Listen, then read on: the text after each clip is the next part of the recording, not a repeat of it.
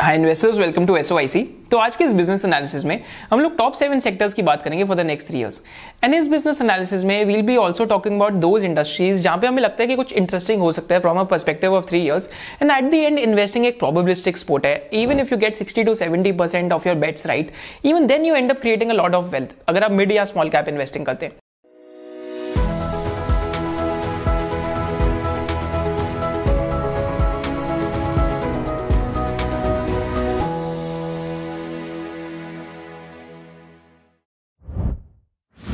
तो पहले सेक्टर जिसकी मैं बात करूँगा that is the hospital sector अगर हम इंडिया में हेल्थ केयर डिलीवरी मार्केट को देखते हैं, माने जो हेल्थ केयर की जो डिलीवरी कैसे होती है तो यहाँ पे एक चीज़ बहुत इंटरेस्टिंग देखने को मिलती है कि यहाँ पे growth rate almost 15 to 17 percent CAGR का है। वेराज अगर Indian health care delivery market में हम हॉस्पिटल्स की बात करें, यहाँ पे as a percentage of market ये 61 परसेंट के आसपास है। वेराज अगर हम डोमेस्टिक फार्मा कंपनीज़ की बात करें, माने जितनी भी मेडिसिन हम कंज्यूम करते हैं डेट इज़ ट्वेंटी परसेंट जो मेडिकल डिवाइसेज है that is nine percent and diagnostic centre is close to ten percent of the Indian health care delivery market साथ साथ अगर हम साइज़ देखते हैं प्राइवेट हॉस्पिटल्स का तो साइज़ तो प्राइवेट हॉस्पिटल्स का size over a period of time बढ़ते जा रहा है। आज क्लोज टू 120 बिलियन डॉलर के आसपास आ गए एंड यहाँ पे एक और बहुत जो बहुत इंटरेस्टिंग चीज़ लगी मेरे को सेक्टर पढ़ते कि आज भी अगर हम सारे हॉस्पिटल बेड्स को देखें, जो जितने भी लिस्टेड प्लेयर्स हैं there only 1.7 percent of the entire hospital beds capacity in spite of such growth पर हॉस्पिटल सेक्टर में एक प्रॉब्लम क्या है कि ये बहुत केपेक्स हैवी और एक एसिड इंटेंसिव सेक्टर है। तो यहाँ पे जैसे हम लॉन्ग रन में, अगर हम अपोलो का स्टॉक चार्ट देखते हैं एंड अपोलो का केपेक्स स्पेंड देखते हैं तो आपको सिंपली ये देखने को मिलेगा कि जितना अपोलो का केपेक्स था, उसी हिसाब से stock chart was flat between 2013 to 2018 क्योंकि अपोलो ने बहुत सारे ग्रीन फ़ील्ड केपेक्स करे थे। ग्रीन फ़ील्ड का क्या मतलब? जब आप किसी शहर में जाके स्क्रैच से एक हॉस्पिटल लगाते ग्रीन फ़ील्ड केपेक्स का मतलब यही होता है। फिर एक होता है ब्राउन फ़ील्ड केपेक्स कि आपने एक बार फैक्ट्री लगा दी, फिर फैक्ट्री के साथ ही आप उसी लैंड के अंदर केपेक्स कर रहे हैं। तो इस वाले केपेक्स का हमेशा कॉस्ट कम होता है। तो हॉस्पिटल बिज़नेस में हमें यही देखना है कि कौन से हॉस्पिटल्स ग्रीन फ़ील्ड केपेक्स करने वाले हैं ब्राउन फ़ील्ड कर एंड uh, और कौन से हॉस्पिटल्स uh, किसी और हॉस्पिटल को अक्वायर करके बहुत एक चीप वैल्यूएशन पे एंटर कर रहे हैं। तो यहाँ पे एक और बहुत इंटरेस्टिंग ट्रेंड क्या है सेक्टर के अंदर? अगर if you look at the trend of medical tourism तो मेडिकल टूरिज़्म भी इंडिया के अंदर एक बहुत फास्ट पेस पे ग्रो कर रही है। ऐसा क्यों है? क्योंकि आ, इंडिया uh, में 18 परसेंट सी के आसपास ग्रोथ है। So from 1.56 lakh medical tourist to 2019 में almost seven lakh almost seven lakh medical tourist India के अंदर कर रहे थे visit and majority of this medical tourist are from Bangladesh Afghanistan Iraq West Asia Africa तो hospital sector में हमारी preference क्या रहती है generally preference wise we prefer hospitals जहाँ पे ग्रीन फ़ील्ड केपेक्स खत्म हो गया हो। अब सिर्फ़ ब्राउन फ़ील्ड केपेक्स होने वाले मतलब आपको जो न्यू न्यू सिटीज़ है, उनके अंदर एंटर नहीं करना। सेकेंडली एक हॉस्पिटल सेक्टर में जस्ट एज एन आइडिया की सेक्टर के अंदर क्या चलता है। कि यहाँ तो अगर कोई कंपनी ग्रीन फ़ील्ड केपेक्स भी कर रही है, माने एक ब्रांड न्यू हॉस्पिटल लगा रही है तो यहाँ तो सेम सिटी के अंदर ही लगाए। सपोज़ कर, अगर हम किसी हॉस्पिटल की बात करें, जिसका हॉस्पिटल बैंगलोर में तो अगर वो बैंगलोर के अंदर ही एक और हॉस्पिटल लगाए तो डैट इज़ बेटर क्योंकि हॉस्पिटल में ब्रांड बनाना, एक ब्रांड रिकॉल बनाना काफ़ी मुश्किल रहता है। जैसे अगर आप दिल्ली से तो आप जानते होंगे कि दिल्ली के अंदर अगर हम गंगा नाम की बात करें तो ब्रांड रिकॉल काफ़ी स्ट्रांग है, कि आप जानते हैं उस नाम से। तो यहाँ पे there are hospitals like Max hospital Narayana Hrudayalaya and health care Global जहाँ पे इस टाइम पे green field capexes new cities के अंदर बंद हो रखे हैं। जैसे नारायणा में जो ग्रीन फ़ील्ड केपेक्स है केमेन आइलैंड्स में तो ऑलमोस्ट वहाँ पे 45 परसेंट का ईबिटा मार्जिन है। तो that is also within the same city तो केपेक्स की अट्रैक्टिवनेस से भी यहाँ पे इंटरेस्टिंग लग रहा है। एंड फ़र्स्ट टाइम मैं एनालिस्ट के अंदर भी देख पा रहा हूँ और इन्वेस्टिंग कम्युनिटी में भी देख रहा हूँ कि ऑलवेज प्रेफरेंस क्या आती है? Diagnostics domestic pharma and hospitals but अब धीरे धीरे diagnostic companies will start getting replaced in this preference reason being क्योंकि डायग्नोस्टिक्स में कॉम्पिटिशन बहुत बढ़ रहा है एंड हॉस्पिटल्स अपनी खुद की डायग्नोस्टिक चेन्स लगा रहे हैं। मैक्स हॉस्पिटल की भी बात करेंगे तो वहाँ पे 40 50 परसेंट सी पे डायग्नोस्टिक चेन ग्रो कर रही है। So all these diagnostic companies do not deserve those kind of valuation in my opinion तो धीरे धीरे करके आई थिंक इन्वेस्टर कम्युनिटी में भी जैसी हॉस्पिटल में रिटर्न ऑन कैपिटल दिखेगा तो ये चीज़ होती जाएगी। Second such sector is the building material sector तो बिल्डिंग मटेरियल सेक्टर में अगर आज हम इंडिया की स्टॉक मार्केट्स में देखें तो इतने सारे मल्टी बैगर्स बने हैं। अगर आप कजारिया की बात कर लो एशियन पेंट्स की बात कर लो बर्जर पेंट्स की बात कर लो देन एपीएल अपोलो की बात कर लो एस्ट्रल पॉलिटेक्निक की बात कर लो सेरा सैनिटरी वेयर की बात कर लो। तो part of the reason is क्योंकि सेक्टर की इकोनॉमिक्स एक तो अट्रैक्टिव एंड सेकेंडली एक बार आपका डिस्ट्रीब्यूशन बिल्ड हो जाए तो आप बार बार एडजेसेंसीज के अंदर जा सकते हो। तो बिल्डिंग मटेरियल सेक्टर में आपको कैसे कंपनी स्पॉट करनी है? फंडामेंटल रीजन क्या है? तो पहला फंडामेंटल रीजन क्या है? कोई कोई भी fundamentally strong building material company में वॉल्यूम ग्रोथ बहुत स्ट्रॉन्ग होगी जैसे Asian Paints in spite of sales of 21 to 22,000 crore आज भी 10-12 परसेंट की वॉल्यूम ग्रोथ आती है। तो छोटे प्लेयर्स में तो और भी फास्ट वॉल्यूम ग्रोथ रहेगी। सेकेंड चीज़ क्या है कि ये जो प्लेयर्स हैं ब्रांडिंग पे बहुत स्पेंड करें क्योंकि आपकी वॉल्यूम ग्रोथ फास्टेस्ट है तो आप, आप जो ब्रांडिंग है उस पर भी स्पेंड कर सकते हैं। फिर थर्ड चीज़ क्या होती है कि इन कंपनीज़ के अंदर इकोनॉमीज ऑफ़ स्केल आ जाती है। एंड साथ साथ यहाँ पे क्योंकि this is a B to B product तो यहाँ पे आपको जो कस्टमर होता है, शायद से उतना लॉयल नहीं होता। तो सप्लाई साइड पे आपको मोट बनाना पड़ता है। कैसे मोड बन सकते हैं सप्लाई सप्लाई साइड पे? कि यहाँ तो आपका, आपके पास डिस्ट्रीब्यूशन का मोट हो। या तो सेकेंडली आपके जो डिस्ट्रीब्यूटर्स है, वो आपका ही जो प्रोडक्ट है, वो प्रेफर करें, क्योंकि आप कुछ ऐसा प्रोडक्ट दे रहे जो और कंपनीज़ नहीं दे पा रही। तो यहाँ पे मैं आपको APL Apollo and Astral Polytechnic का जो प्रोडक्शन कैपेसिटी स्केलअप है, दोनों का आप जैसे देख सकते हैं कि दोनों की प्रोडक्शन कैपेसिटी कैसे ब्लिड स्केल पे स्केल करिए। Part of the reason is कि अगर मार्केट उस टाइम पे अनटैप्ड है एंड अगर कोई और कंपेटिटर आने से पहले आप ही वहाँ पे अपनी प्रोडक्शन कैपेसिटी लगा दें।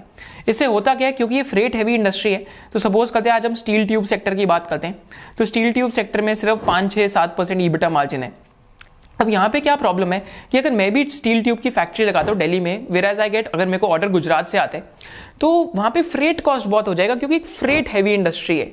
Right right? यहाँ पे जो वैल्यू टू वेट रेशियो है, माने वैल्यू कम है और वेट ज़्यादा है तो फ्रेट हैवीनेस बहुत ज़्यादा हो जाती है तो फ़र्स्ट चीज़, मैं वहाँ पे एक डिसएडवांटेज पे हूँ तो मेरा मार्जिन पहले वहीं से कम हो गया फिर सेकंड डिफरेंस की डिफरेंस क्या रहता है? क्योंकि अब एपीएल अपोलो एशल पॉलिटेक्निक इन्होंने ब्रांडिंग पे भी बहुत स्पेंड करा है।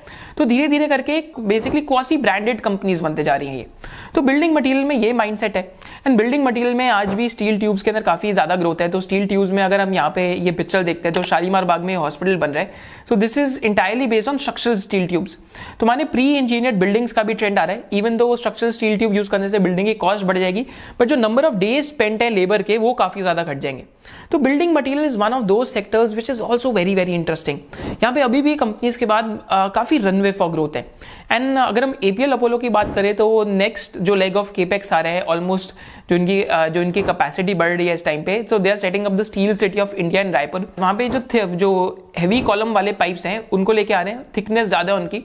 एंड उसमें ईबिटा पर टन भी ट्वेंटी थाउज़ेंड रुपीज़ के आसपास का है. इवन दो अभी थोड़ी स्टॉक की वैल्यूएशन एक्सपेंसिव है but if the valuation is correct so this is also one of those companies which has a lot of runway for growth and building material में सिर्फ़ एपीएल अपोलो ही नहीं है, और भी काफ़ी सारी कंपनीज़ है, जैसा कि हम यहाँ देख सकते हैं डिफरेंट डिफरेंट कंपनीज़ में। तो इन सारी कंपनीज़ के अंदर there is a lot of opportunity for growth क्योंकि इंडस्ट्री की ही volume growth is very very positive and यहाँ बिल्डिंग मटीरियल में link to this is also the cables and wire sector तो केबल एंड वायर सेक्टर में in spite of a down turn in last five years twenty two percent की volume growth थी। Whereas मतलब जो उनका सबसे बड़े sectors है इंफ्रास्ट्रक्चर एंड रियल एस्टेट वहाँ पे तो ग्रोथ आई नहीं रही थी। उसके बावजूद भी केबल एंड वायर सेक्टर के अंदर ग्रोथ आई। तो कंपनीज़ लाइक के ई इंडस्ट्रीज़ पॉली कैब और अगर हम हैवल्स की भी बात कर लें बट आई थिंक के E industries Polycab type companies next five six years के पॉइंट ऑफ़ व्यू से these companies fundamentally can do very very well third industry that we have with us ये इन्वेस्टिंग को बताती है कि ये difficult क्यों है इन्वेस्टिंग एक्साइटिंग क्यों है। So name of the industry is the music licensing industry and इस इंडस्ट्री से हमें ये सीखने को मिली। आपके सामने लाइव एग्ज़ाम्पल है। कि चेंज एक इंडस्ट्री के प्रोस्पेक्ट्स को कैसे चेंज कर सकती है। तो पहले जैसे हम कंज्यूम करते थे म्यूज़िक को so all of us used to use cassettes तो जो भी अगर हम नाइन्टीज के किड्स हैं तो आपको पता है कैसेट्स यूज़ करते थे। कैसेट से पहले जो जो पहले के लोग हैं they used to use vinyl जो बड़ी बड़ी ब्लैक कलर की डिस्क आती थी, उसके उसके थ्रू जो गाने कंज्यूम होते थे। फिर सीडीज यूज़ करने लगे तो सीडी यूज़ करते थे फिलिप्स की सीडीज आती थी मोजोबेयर की सीडी आती थी एंड उसमें हम बार बार बोलते थे कि ये जो सी बेसिकली जो ये सी को बर्न कर दो राइट तो बार बार जो जो सी एंड में उसको बर्न करते थे, ताकि सारा डेटा उसके अंदर आ जाए। फिर उसके बाद एक website I by the name of Napster and Napster के साथ साथ जो हम songs dot P K use करते थे बेसिकली जो भी इलीगल म्यूज़िक है उसको कंज्यूम करने के लिए, क्योंकि म्यूज़िक के लिए पे नहीं कर रहे थे। फिर हम धीरे धीरे करके पेन ड्राइव में गाने सुनने लग गए कि पेन ड्राइव के अंदर जो गाने वो आ जाते थे देन हम वहाँ से उसको सुनने लग गए। And finally it's the day and age of streaming apps अब स्ट्रीमिंग एप्स क्यों पॉपुलर है as compare to all these other forms of music is because you can stream any type of content at any point of time just imagine अगर आप 20 years पहले जाते हैं and 20 years पहले आप जो कैसेट्स हैं उस पर उस पर गाने सुन रहे हैं। बट प्रॉब्लम क्या है कि कैसेट्स में एक लिमिटेड अमाउंट ऑफ़ सॉन्ग्स है। सिमिलरली सीडी में एक लिमिटेड अमाउंट ऑफ़ सॉन्ग्स है एंड पेन ड्राइव में भी एक लिमिटेड अमाउंट ऑफ़ सॉन्ग्स है एंड बार बार आपको उसको चेंज करके देखना पड़ रहा है। तो इस इनकन्वीनियंस को किल करने के लिए स्ट्रीमिंग एप्लीकेशन आई। तो apps like Wynk music Gaana Spotify so these are streaming apps and streaming apps के आने से क्या हुआ? बहुत बड़ी दो चेंजेस हुई। पहली बड़ी चेंज क्या है कि कंज्यूमर के पास एक प्रेफरेंस आई, कि कंज्यूमर की चॉइस है, अब कंज्यूमर कैसे गाने सुनना चाहते हैं। राइट अगर आज आपको कोई भी गाना सुनना है, तब स्ट्रीमिंग ऐप पे आराम से सुन सकते हैं। सेकंड बड़ी चेंज क्या है कि म्यूज़िक इंडस्ट्री के अंदर जो पायरेसी है, वो खत्म होते गई। क्योंकि स्ट्रीमिंग क्या ऐप के ऊपर आप जो पायरेटेड म्यूज़िक है, वो नहीं सुन सकते। तो स्ट्रीमिंग ऐप्स का यही एक जो स्ट्रीमिंग ऐप्स की लाइसेंसिंग डील होती है कैटलॉग के साथ। तो एग्ज़ाम्पल देता हूँ आपको, अगर हम सारे गामा की बात करें तो they have a catalogue of one lakh thirty thousand songs तो किसी भी स्ट्रीमिंग ऐप्स को अगर उस उस कैटलॉग का एक्सेस चाहिए सो दे have to pay a certain certain फ़ी या फिर they have to pay a certain minimum guarantee to Saregama so this is again this is what change the industry and अगर हम म्यूज़िक इंडस्ट्री को all over the world देखते हैं तो आज भी अगर म्यूज़िक इंडस्ट्री की बात करें तो 2001 के लेवल तक अभी भी रिकवर नहीं करी पायरेसी इतनी ज़्यादा रैम्पेंट थी। और स्ट्रीमिंग इंडस्ट्री की अगर आप ग्रोथ देखते हैं तो 64 percent thirty nine percent forty percent twenty three percent के आसपास चल रही है। विराज अगर हम आ, इंडिया के अंदर म्यूज़िक इंडस्ट्री की ग्रोथ देखते हैं तो almost fifteen to seventeen percent के आसपास पर एनम चल रही है ग्रोथ एंड यहाँ पे जब हम वैल्यू चेन एनालाइज करते हैं तो वैल्यू चेन में जो मोस्ट प्रॉफिटेबल प्लेयर्स हैं इस टाइम पे जो जो जो जो म्यूज़िक कैटलॉग के ओनर्स हैं they are the most profitable companies like Saregama Tips UMG, uh, Warner Music Group. These are the most profitable. Uh, this is the most profitable part of the value chain. क्योंकि सारी licensing fees के साथ साथ जो इनको M मिलती है तो एज कंपेयर टू पूरी इंडस्ट्री का 60-70 परसेंट प्रॉफिट पूल इनके पास ही है आप हमारी वीडियो भी देख सकते हैं सारे गामा की जानने के लिए एंड धीरे धीरे मल्टीपल ट्रेंड्स क्या चल रहे हैं कि इंस्टाग्राम रील्स में यूसेज हो रहे हैं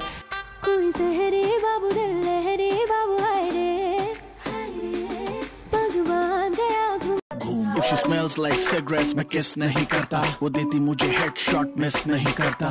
YouTube की कंजम्पशन हम देख सकते हैं कैसे बढ़ रही है। रिसेंटली ओनली सारे गामा का जो तेलुगु चैनल है, उसके ऊपर एक एक सॉन्ग लॉन्च हुआ था। And within one day it had more than twenty million views right right? क्योंकि इंटरनेट का जो पेनिट्रेशन है इंडिया के अंदर बढ़ते जा रहे हैं। So this is one of those industries which is actually for the future यहाँ पे रिस्क क्या हो सकते हैं कि if some of the streaming apps go under माने अगर अगर कोई streaming application like Amazon music या ये सारी बैंक हो जाए तो that could be a problem कि आपको नियर टर्म हिट हो सकती है। बट मैंने इस रिस्क को काउंटर करने के लिए जाके जो बाहर की स्ट्रीमिंग एप्स है, उनको भी पढ़ा। तो बाहर भी पता लगता है कि एक तो एप्पल म्यूज़िक है Amazon म्यूज़िक है एंड एंड साथ साथ जो third final player third final player है इज़ स्पॉटिफाई बाहर भी मेन तीन ही प्लेयर्स हैं but in spite of only three players in players के पास बार्गेनिंग पावर कभी नहीं आ पाई. सो सिमिलरली इंडिया के अंदर भी ये एक ट्रेंड दिख सकता है. एंड यहाँ पे रिसेंटली जो डिफरेंट uh, uh, जो स्ट्रीमिंग ऐप्स के एम हैं उन्होंने ये भी बोला है कि म्यूज़िक हमेशा फ्री नहीं रह सकता. धीरे धीरे करके हम आपके जो सब्सक्रिप्शन है उसको बढ़ाते जाएँगे, क्योंकि पूरे टाइम एड पे नहीं चला सकते because it is loss making तो अगर पेड सब्सक्रिप्शन अगर आज इंडिया की पब्लिक के अंदर ये आ जाता है कि हम पे कर सकते हैं म्यूज़िक के लिए अगर मंथली सब्सक्रिप्शन स्टार्ट हो जाते हैं, जैसे नेटफ्लिक्स के लिए हो एंड साथ साथ अगर बंडलिंग भी स्टार्ट हो जाती है हॉटस्टार ने नेटफ्लिक्स को इंडिया में पीछे क्यों छोड़ा? क्योंकि it is bundled bundle bundles के साथ आता है। अगर आप अगर आप एयरटेल का रिचार्ज कराते हैं जियो का रिचार्ज कराते हैं तो बंडल के साथ आता है। अगर म्यूज़िक स्ट्रीमिंग एप्लीकेशन की भी बंडलिंग स्टार्ट हो जाए तो जो म्यूज़िक लाइसेंसिंग कंपनीज़ है सारे गामा टिप्स इनका revenue will go off the roof क्योंकि इनकी फिर जो परसेंटेज शेयरिंग होगी या जो डील की शेयरिंग होगी that will be on the basis of paid subscribers so this is also one of those industries that is set for the future SOIC, we truly believe that investing is a journey and not a destination. So as a part of SOIC membership, we keep conducting multiple webinars and webinars के साथ साथ we also do a lot of doubt solving sessions. Doubt solving में हम क्या करते हैं कि जो एस का अगर आप जो डैशबोर्ड भी देख सकते हैं तो हमने यहाँ पे almost more than one lakh question solve करें माने एस में हम लोगों की पॉलिसी यही है कि कोई भी स्टूडेंट ज्वाइन करते हैं S membership so no question should be unsolve for more than forty eight hours so most of the doubts we have solve and साथ साथ जो डिफरेंट मेंटर्स है या साथ साथ जो डिफरेंट इन्वेस्टर्स हैं, हम उनके साथ भी बार बार वेबिनार्स करते रहते हैं। एंड इन वेबिनार्स के अंदर we also give all the S members and opportunity to ask question directly to the investor चाहे वो जो भी इन्वेस्टर हो, उनसे डायरेक्टली जो S O I C members है they can ask a question वो Telegram we also have S O I C learning community and इस लर्निंग कम्युनिटी में हम बार बार वॉइस नोट्स भेजते हैं and different different interesting articles भेजते हैं कि किस सेक्टर में क्या चल रहा है, यहाँ पे क्या हो रहा है एंड बार बार जो हमारी इन्वेस्टिंग की भी लर्निंग है साथ साथ वो भी शेयर करते रहते हैं। फिर हम जो क्वार्टर टू और क्वार्टर फोर के रिज़ल्ट है, जो भी बिजनेसेस हम लोग भी ट्रैक कर रहे हैं क्या क्या चल रहा है बिजनेसेस में तो हम क्वार्टर टू और क्वार्टर फोर के जो रिज़ल्ट हैं, उनको भी कवर करते हैं। Just from an educational point of view कि आपको रिज़ल्ट देखने कैसे चाहिए, किस कंपनी में आपको क्या मेट्रिक देखना चाहिए, किस सेक्टर में आपको क्या मेट्रिक देखना चाहिए। And finally we also cover a lot of different concepts like low float stocks तो लो फ्लोट स्टॉक्स पे हमने एक फोर आवर वेबिनार करा था कि शेयर होल्डिंग पैटर्न एक स्टॉक की वैल्यूएशन को कैसे इफ़ेक्ट करती है एंड शेयर होल्डिंग पैटर्न आपको कैसे हेल्प कर सकती है आपकी इन्वेस्टिंग जर्नी में। So link to join the S O I C membership is in the description below so coming back to the presentation अब हम एक ऐसे सेक्टर की बात करते हैं which is also growing at a very fast pace sector is link to capex and manufacturing boom in India तो हमेशा जब हम कैपेसिटी एक्सपेंशन की बात करते हैं तो लास्ट ऐसी जो साइकिल आई थी इंडिया में प्राइवेट केपेक्स की 2003 से लेकर आठ के बीच में आई थी। सिमिलरली आज भी ऐसा हो सकता है कि इंडिया में एक ऐसी और साइकिल है जिसमें बहुत ज़्यादा केपेक्स हो और मैन्युफैक्चरिंग का बूम काफ़ी हो। तो यहाँ पे इंडिया के अंदर अगर हम बिग कॉर्पोरेट्स में देखते हैं, अगर हम रिलायंस की बात करें, आरती इंडस्ट्रीज़ की बात करें एसआरएफ की बात करें so all these big corporates are very large capex plan जैसे अगर आरती की बात करें तो ऑलमोस्ट फाइव थाउज़ेंड केपेक्स का करोड़ का केपेक्स प्लान है। एस की बात करें तो उनका रिसेंटली गुजरात में एक समिट हुआ था तो वहाँ पे almost seven thousand five hundred crore की कमिटमेंट है केपेक्स की। If you talk about Reliance तो रिलायंस की भी काफ़ी बड़ी कमिटमेंट है केपेक्स की। इन साथ साथ अगर हम यहाँ पे जो निपॉन स्टील है, उसकी बात करें तो इनका भी बहुत बड़ा केपेक्स का प्लान है। साथ साथ महिंद्रा एंड महिंद्रा का भी केपेक्स प्लान है टाटा स्टील का भी है मारुति सुजुकी का भी है टाटा मोटर्स का भी है। So again this just tells us that capex intensity actually country में पिकअप करी है। अगर हम ग्रासीम इंडस्ट्रीज़ का बात करें तो they also have plan of more than two two three thousand crore just for setting up their paints business तो जिस भी आप मैन्युफैक्चरिंग सेक्टर को इस टाइम पे पकड़ लेंगे तो आपको उस मैन्युफैक्चरिंग सेक्टर में केपेक्स दिखेगा कि यहाँ पे केपेक्स अनाउंसमेंट है। चाहे आप केमिकल देख लो चाहे आप फार्मा देख लो चाहे आप कैपिटल uh, गुड्स देख लो चाहे आप जो बेरिंग सेक्टर है बेरिंग को देख लो क्योंकि बेरिंग्स तो हर चीज़ में यूज़ होते हैं। अगर बेरिंग कंपनीज़ केपेक्स कर रही है तो माने एक्चुअली में डिमांड का रिवाइवल हो रहा है। तो यहाँ पे हम लोग क्या देखते हैं कि क्योंकि ये सिक्लिकल सेक्टर है तो यहाँ पे आप ऐसी कंपनीज़ लीजिए जहाँ पे शैलो सिक्लिकलिटी हो। शैलो सिक्लिकलिटी शैलो सिक्लिकलिटी का क्या मतलब? Look for fast moving industrial goods तो ये बहुत इंपॉर्टेंट टर्म है F M I G fast moving industrial goods जैसे fast fast moving consumer goods होती हैं तो जैसे अगर आपने चिप्स का पैकेट लिया, आपने अगले दिन जाके फिर चिप्स का पैकेट लिया that is F M C G example F M I G का क्या एग्ज़ाम्पल है? वो इंडस्ट्रियल कंज्यूमेबल्स जो on a day to day basis पे यूज़ हो, या फिर on a month to month basis पे यूज़ हो, और इनकी एक रिप्लेसमेंट डिमांड हो। तो over here we have companies like Pix and over here we have companies like R H I Magnesita तो पिक्स की अगर हम आपसे बात करें तो again Pix is a V belt manufacturer and V belt का जो रिप्लेसमेंट साइकिल है almost six to twelve months के आसपास होता है। तो इसका एग्रीकल्चर में भी बहुत यूज़ रहता है वी बेल्ट का।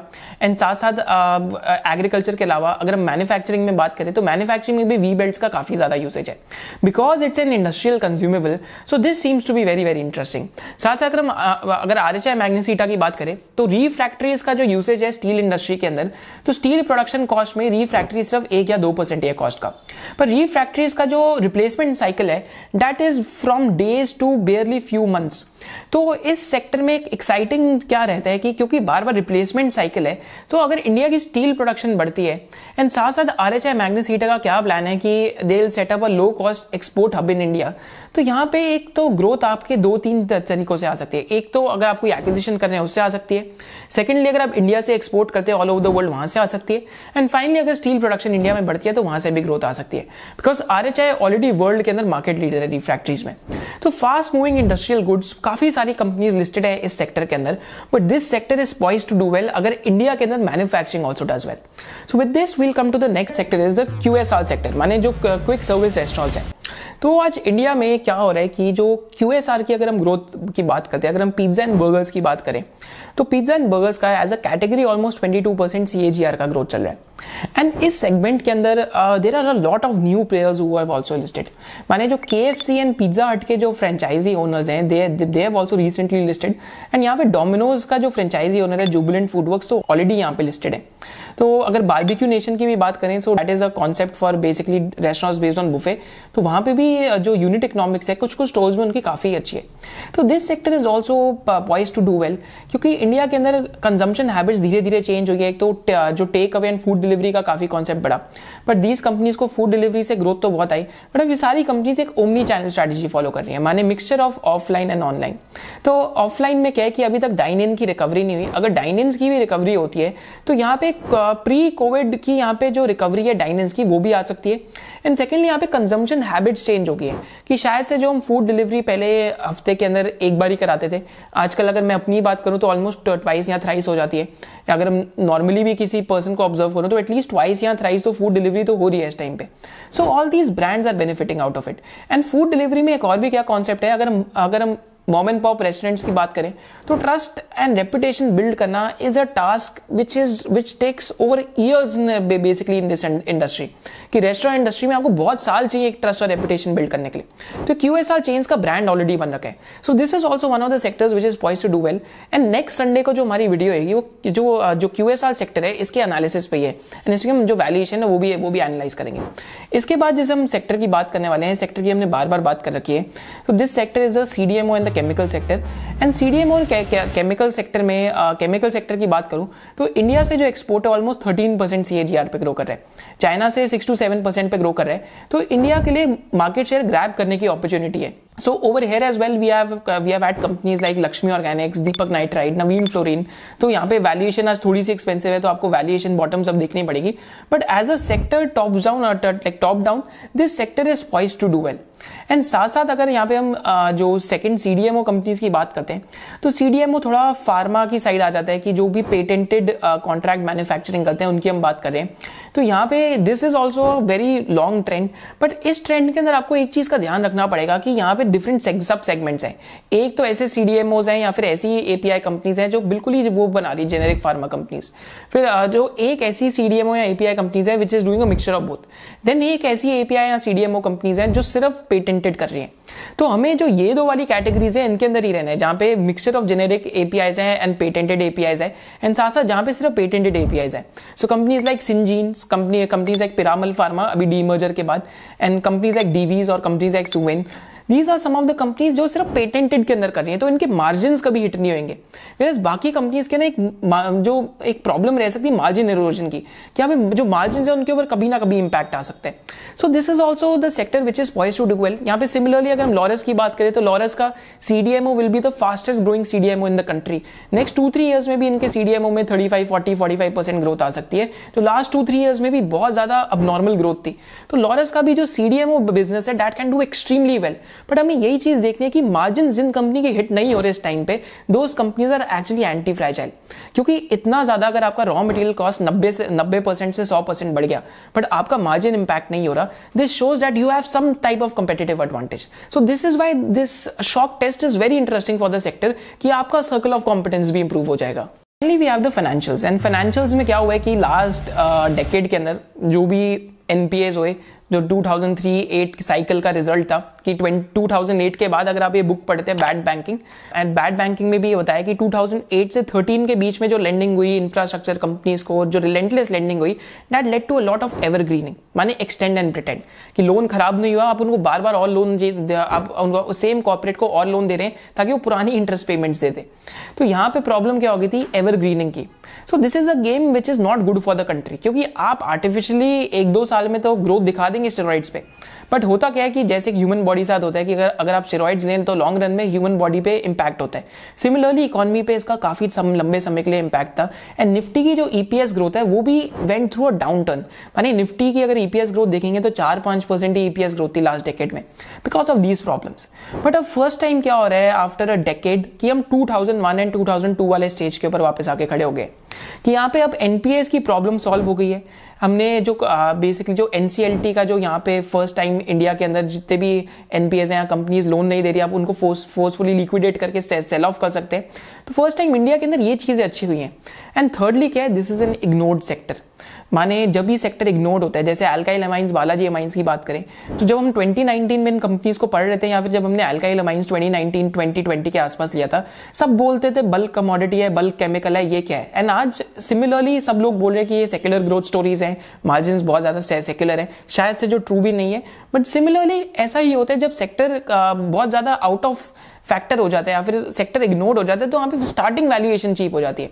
ऐसा 2017 में आईटी में भी हुआ था, ऐसा 2019 में केमिकल्स में भी हुआ था। एंड सिमिलरली अभी लगता है हमें फाइनेंशियल्स के अंदर ऐसा हो रहा है। सो financials as a sector is poised to do well so these are the seven sectors which can do very well in the in the next two two three years valuation analysis आपको करना पड़ेगा but top down wise these are some of the sectors which can do very well us know कि आपको next video किस पे देखनी है। कि how to find undervalued stocks कि आप स्क्रीनर को कैसे यूज़ कर सकते हैं, कि डिफरेंट डिफरेंट टूल्स क्या यूज़ कर सकते हैं। या फिर आपको आपको वीडियो देखनी है कि टॉप टेन फाइनेंशियल पैरामीटर्स पे वॉट नॉट टू डू कि इन फाइनेंशियल पैरामीटर्स के अकॉर्डिंग आपको कौन सी कंपनी स्ट्रेटली अवॉइड कर देनी चाहिए। Thank you so much for joining us hope to see in the next video of us जय हिंद।